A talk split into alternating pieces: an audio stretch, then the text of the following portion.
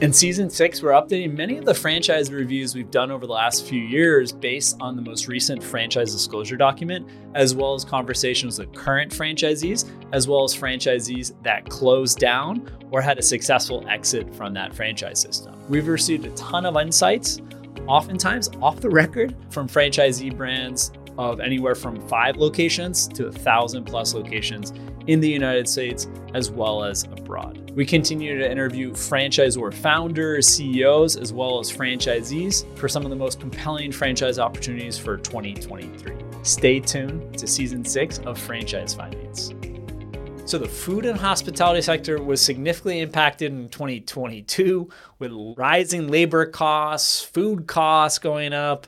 If the pandemic wasn't enough in 2020 and 2021, 2022, depending on the, the business, was really tough for many hospitality and food brands in the United States. Um, you have a company, Restaurant Research LLC, that provided key cost trends affecting the restaurant segment in 2022 with an outlook for 2023. Chicken prices going up um, over 200% in December year over year and you have some good news with with whole chicken wings going down in price but overall chicken's gone way up it's become much more costly as well as vegetables going up nearly 46% for 2022 fresh fruits melons 18% uh, dairy products low double digits. So it's pretty crazy where food costs are going up a lot. That's really hitting the bottom line of these operators. Meanwhile, labor costs are going up where 2022 saw staff labor costs about going up 10, 10% uh, year over year. So think about that. You have labor costs going up, you have food costs going up, and oh, if you have a, a loan that came due or you had a variable rate loan,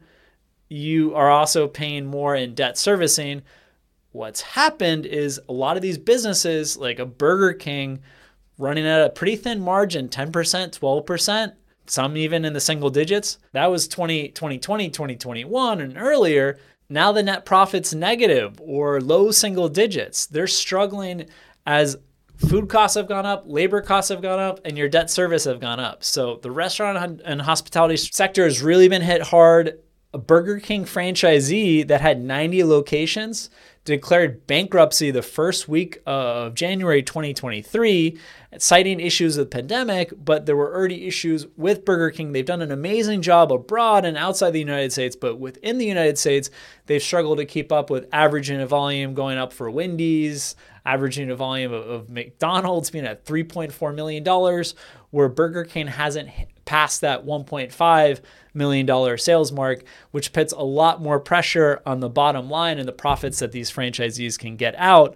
of their Burger King restaurants in the United States. So, Tom's King Holdings LLC declared bankruptcy again. They had 90 locations across Illinois, Ohio, Pennsylvania, and Virginia. They declared bankruptcy the first week of January 2023. And then you have Carroll's Restaurant Group with nearly a thousand franchises open that their stock price went down about 50% in, in 2022. So, pretty hard year. So, sadly, at Vetted Biz, we do predict more franchisee bankruptcies on the horizon for 2023. This does provide an opportunity for emerging franchise brands that can go into a second generation location. So, say um, a fast food joint is closing down and you have a concept that has a similar square footage, you can go in and, and potentially open up your business for half the cost.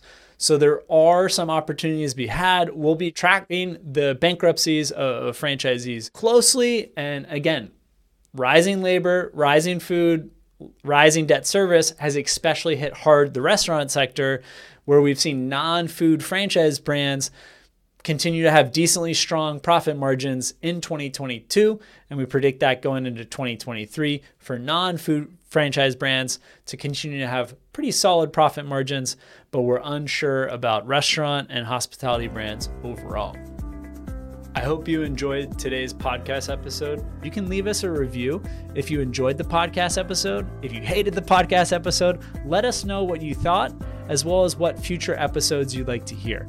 Feel free to also drop me a line at patrick at vettedbiz.com and subscribe, please, to our YouTube channel, Business and Franchise Opportunities by Vetted Biz. This has been Franchise Findings Podcast. Thanks for listening.